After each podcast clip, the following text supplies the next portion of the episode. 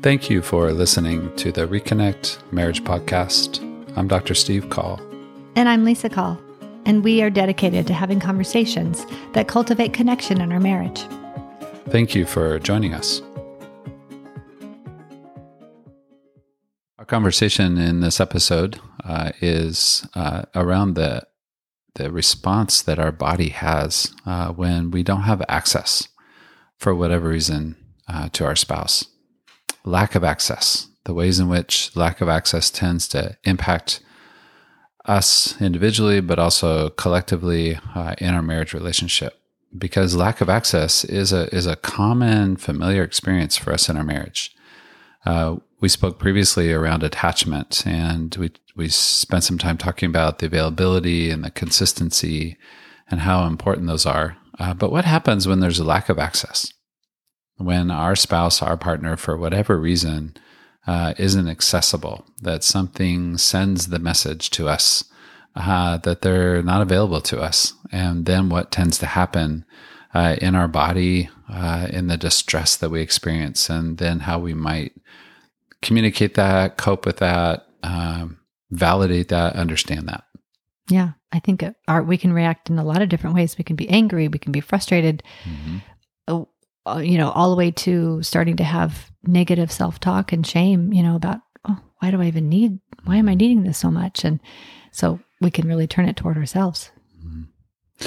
Lack of access often uh, is experienced uh, in the form of what we call and re- have referred to as uh, the two words gaze aversion, G A Z E, uh, referring to our gaze. So when our gaze is averted uh, in whatever form that might be, it tends to cause a bit of distress uh, uh, for our spouse because it sends the message uh, that there is little to no possibility for access.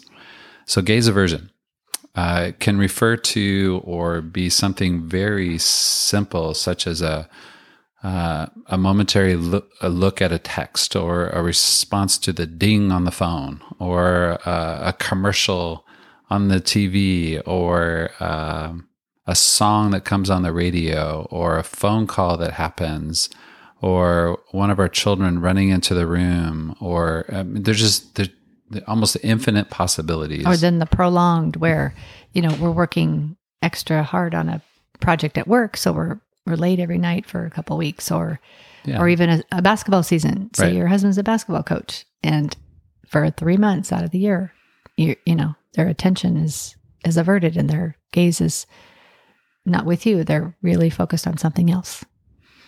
Yeah, it can be momentary and it can be longer term, um, more complex. But what we want to highlight and pay attention to is that often, whether it's momentary or longer term, there tends to be a bit of distress that the other experiences when there's no access for whatever reason uh, you know, the other night we were out on the patio. It was a nice night.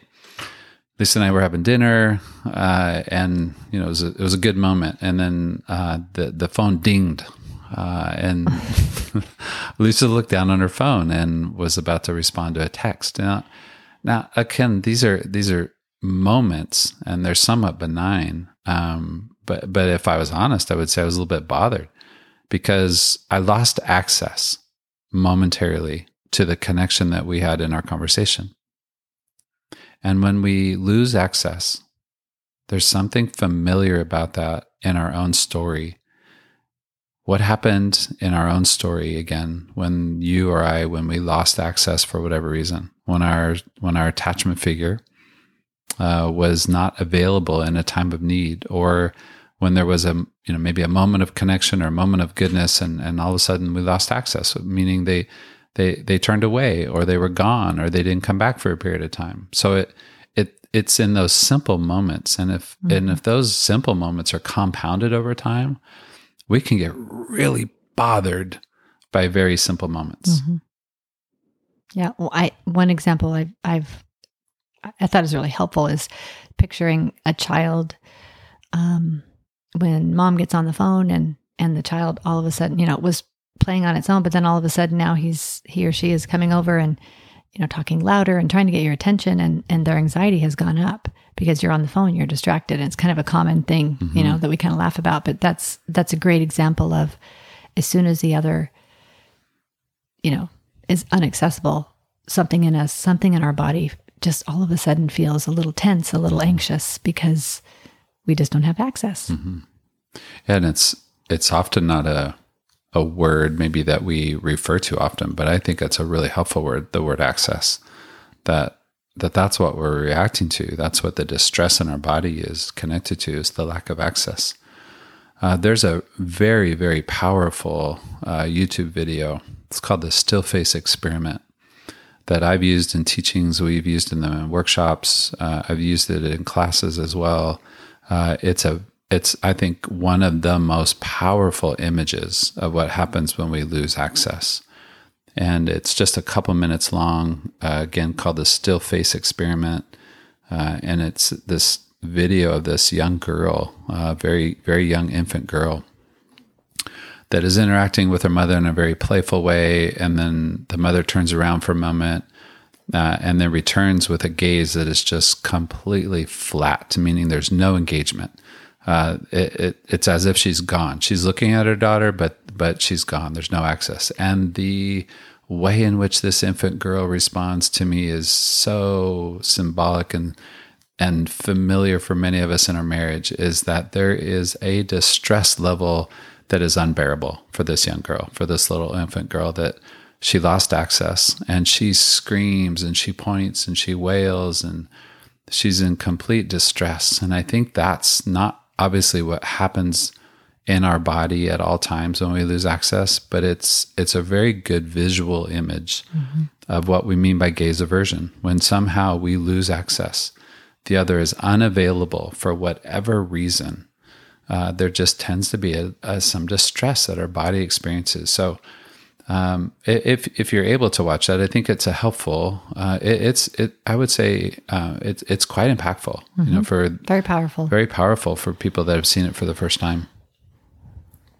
Yeah. And it's really meant to highlight uh, what happens in our body when we lose access, when there's something uh, around the, the unavailability of our attachment figure.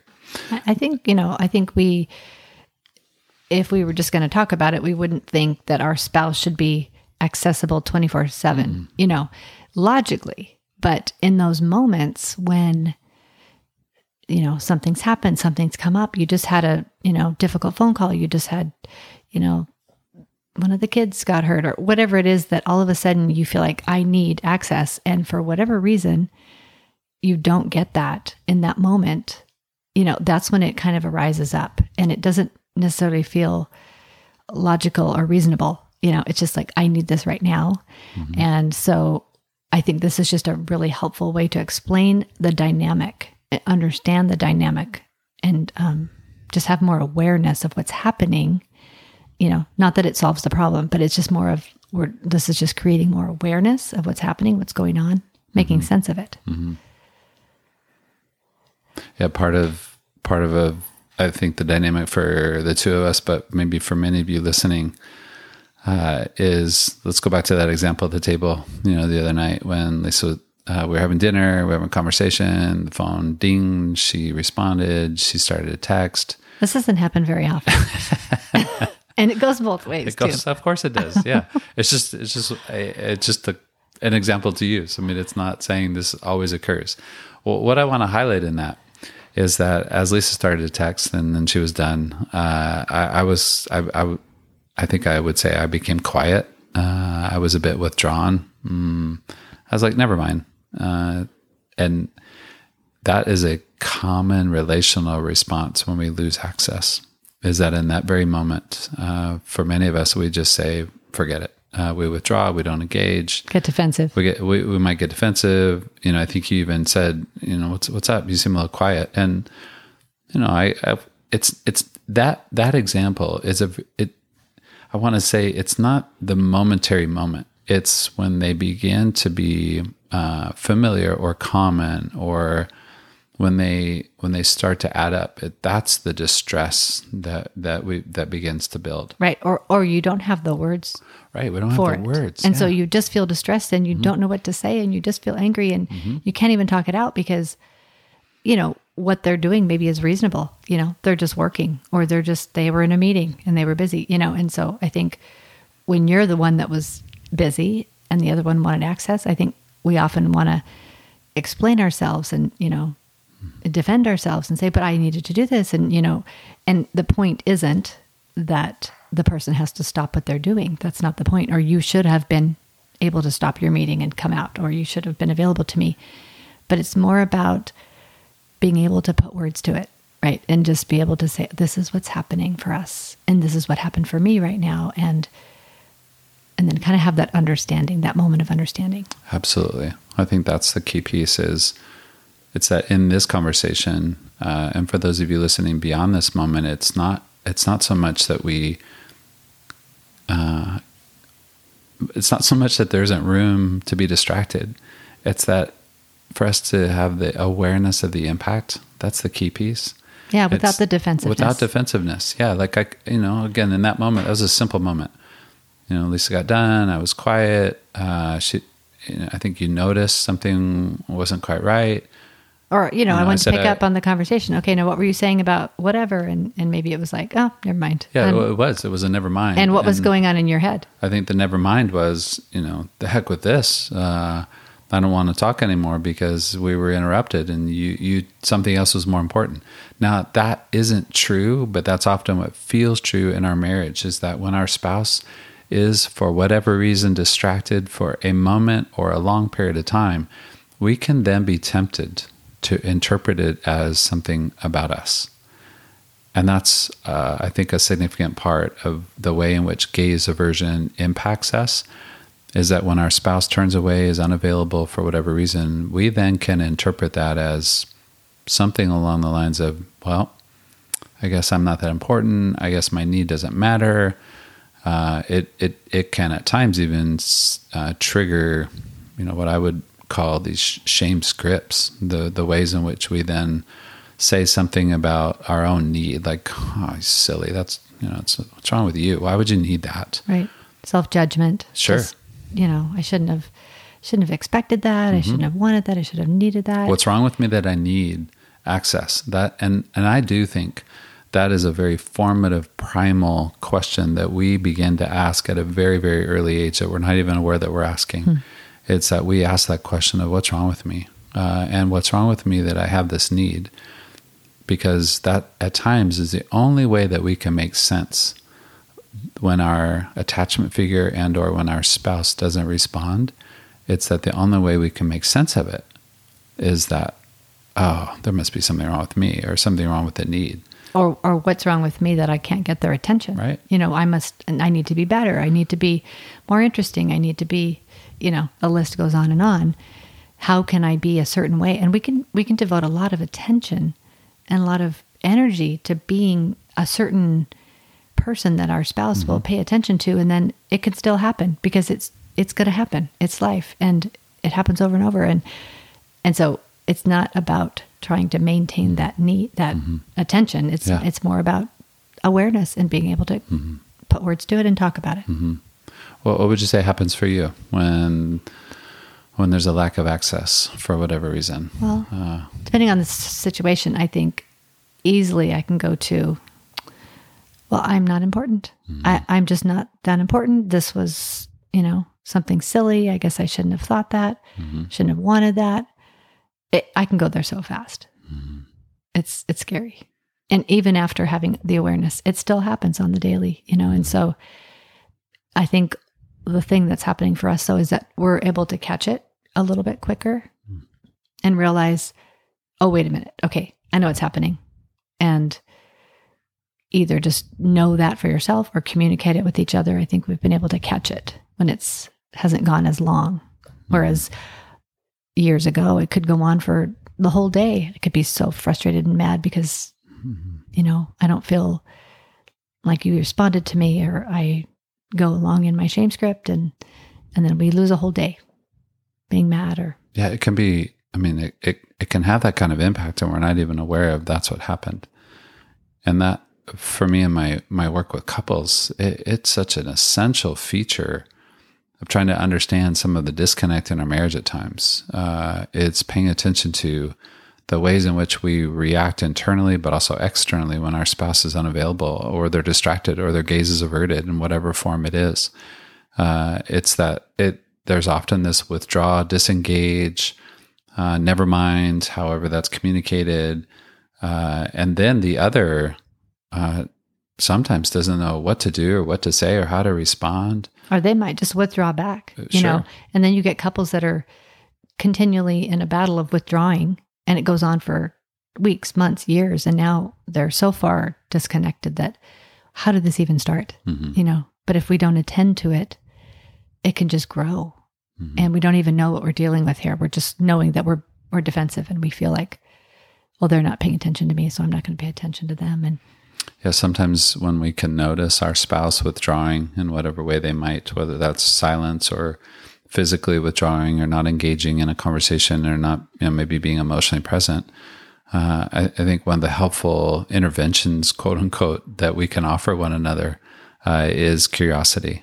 Uh, is that uh, the curiosity around, hey, what happened? Or, hey, you seem a bit quiet, or hey, you seem a bit withdrawn. Do you want to check in? And and and to me, that is such a, uh, a, a what what we could say critical, crucial part of recovery when we experience lack of access.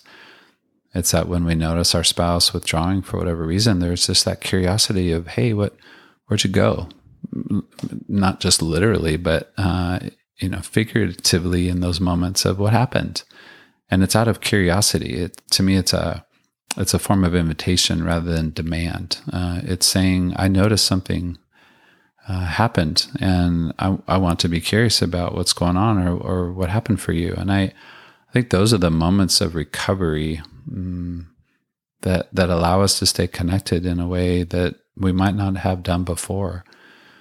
Now, what I think where some of us can and this is true for us at times, it's that sometimes what's difficult is that uh, when we are curious, uh, sometimes we can hear blame uh, in response, like "You're on your phone again. You're always talking to your coworker, or you know, you're you're watching another game, or you, you were late again." I mean, it can come out like that. Mm-hmm. It, it can come out as as blame and accusation, and oh boy, you know, then we get into defensive posture and so, how do we, uh, as we've talked about uh, in another podcast around hurt, how do we put words to hurt without blame? Mm-hmm. Oh, that was hard for me. You know, we I thought we were having a good conversation, and you know, it you're you, you know you turned away and spent a few minutes on the phone, and our conversation lost momentum. Like now that that that's a, somewhat of a benign example, but it's meant to reveal that we have the opportunity to offer how we're impacted um, by the invitation of curiosity. Hey, what happened? You seem a bit upset. You seem a bit bothered. Do you want to check in? Yeah, sure. You know, this is hard for me to say, or it's hard for me to reveal. But yeah, I, I think I, mean, I was I think a little triggered. It's so vulnerable. It is, and it's it feels I don't know. It just feels weak. Feels vulnerable, and I, unless you know you talk about it ahead of time and you decide this is what we're going to do, and we're going to both do it. I think it doesn't come natural you know, it doesn't, it just feels like. Which oh, part? Which part does I don't come? know. Just, um, why did that impact you? Oh, well, you know, it kind of hurt my feelings, you know, or something like that. I think it's harder to admit that. We want to just hmm. seem strong, like, no, we can just go on. It's mm-hmm. okay. But then we get defensive. Mm-hmm. So, well, I think part of that is we're bothered that it bothers us. Right. Like I would, I mean, again, if we were, if those of you listening were at the table with us, you would say, it, it's not so much about the experience itself. It's that it's that there's judgment about being bothered. That that's sometimes what is at play more so than the event itself. It's that it's no big deal. Why is this a big deal? So sometimes there's a, there's almost again judgment toward it toward it actually having an impact on us. Like, right. come on, Steve, what's it's no big deal. Like that that is, I think, for many of us, what we try to do when we lose access is we try to somehow interpret it and internalize it and take it on as, oh, it's no big deal. Come on. It's no big deal. Come on. And, right. and we can only say that for so long, for so many times. Right. And, and then if it, if it has something to do with our story you know, mm-hmm. that accesses something in our story, then it really, we really come up with this response that feels like out of proportion. Like, why is this, why has this hurt me so bad? Why is this so difficult? Um, you know, with, with you being my new emotional, you know, connection, sometimes if we're in an emotional conversation and then for whatever reason we get distracted, it just, it's really hard for me because it took me a long time to even express my emotion. Because of your story. Because of my story but there wasn't access to emotion. Right. I didn't right. have a lot of right. um, access or understanding or ways to communicate with emotion. We didn't really do that in our family growing up as much. And so when we're involved in a, an emotional conversation or i'm being able to share my emotions and it somehow gets disrupted or somehow you're not available does it anything to do with what i'm sharing but it can really be hurtful to me because my story gets stirred up right? And so we don't always we can't always make sense of that. Mm-hmm. but just as the awareness grows we can put words to it and say okay this is what's happening for me right now and and I, I don't have access to you right now. And instead of go into my own self you know judgment and shame i can acknowledge wow okay this is part of my story can we talk about this later and and then we can deal with it because mm-hmm. we can we have words to use and we can communicate it. Yeah, I think what you just named is how helpful it is to cultivate awareness around what's happening and how is this happening connected to our story. I mean, I know we use that word often and we'll continue to do so, but it's again in those moments where our story is intersecting in, in everyday moments in our marriage. Uh, when I lose access to you, to Lisa, uh, there's something of familiarity around that in my own story that I I lose attach or I lose connection with my attachment figure that like where are you where did you go and and I think that's for and for many of us there's there's a, a level of vulnerability like you just said Lisa that that to actually acknowledge that to actually name that that that that something happened for me uh, you know when when I couldn't have access to you or with you that something gets triggered. Mm-hmm. Uh, I don't know if you you know some, remember this, but a few years ago, Lisa went on a trip with some some friends and went down the the Oregon coast and uh, was I think before you left, you said something like, "Hey, I'll check in with you uh, when during the time," and you know, seems like a, a, helpful thing, right? In our marriage, is when somebody goes away, the other tends to check in, and it, this is uh, a, mo- a, longer story than this moment, and well, maybe we'll come back to it at some point. But uh, Lisa was having a great time. Like you were, you were just enjoying it, and uh, I didn't hear from you. I think it was three days, maybe. I don't uh, think it was three days. okay, two, okay, two or three, whatever. Maybe like a day and a half. Uh, no, no, no, I think it was at least three. But but regardless of how long it was, it was long enough that that there was no access for whatever reason. And uh, when when Lisa came home, I can get really into the moment, and so when Lisa I was very came, present where I you was. were. Yes, which is your gift, uh, is that you can enjoy the present. And when you came home, uh, I think I was at the in the kitchen or doing something, and definitely had you back to me. when you walked in, uh, if those of you listening, if you you would have watched, it was as if I pretended, and I did.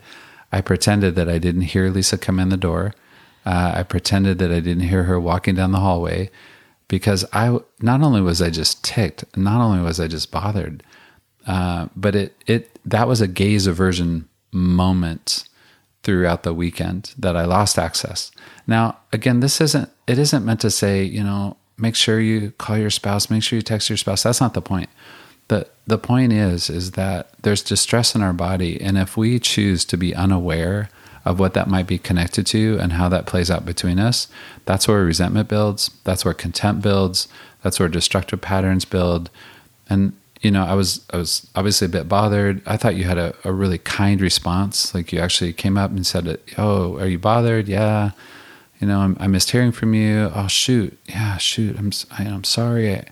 I, I I was just so caught up in the moment. I know that's important to you, and that's all. I mean, I think that's all that it takes at times in marriage is that the recognition of what's happening and and the willingness to at least acknowledge the impact. That's a key piece mm-hmm. in the gaze aversion. It's it doesn't mean don't be distracted, don't be available. It simply means to be aware of the impact. And that's, I think, our invitation for you, for those of you listening, is to be attentive and attuned to the ways in which gaze aversion plays itself out in your marriage uh, and the ways in which you might return with kindness, with understanding, with, this, with, with a level of, oh, yeah, I, I can see how that bothered you. A level of understanding that communicates this is this is a moment in our life. This isn't meant to imply or uh, send you the message that you are unimportant.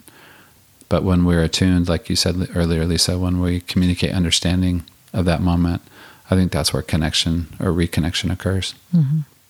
I think it takes practice, and and again, I wanted to say the word safety because I think cultivating safety, a place where we can sh- share those vulnerabilities, um, is a really important kind of goal to have so that there is that place of being able to share without feeling like you're going to get judged or ridiculed or, you know, and so. Mm-hmm. I think one of the questions we would leave uh, you with uh, for those of you listening would be the question of what happens for you uh, when you lose access. And how might that be somewhat familiar uh, in your own story and and how might you be able to reveal that uh, in a way that that that cultivates connection uh, in your marriage? What happens when you lose access? Uh, what happens in your body? What do you notice? And how that might, might be somewhat familiar in your own story. Thank you for listening to the Reconnect Marriage Podcast. The Reconnect Marriage Podcast is hosted by the Reconnect Institute for more information, you can find us at the reconnectinstitute.com.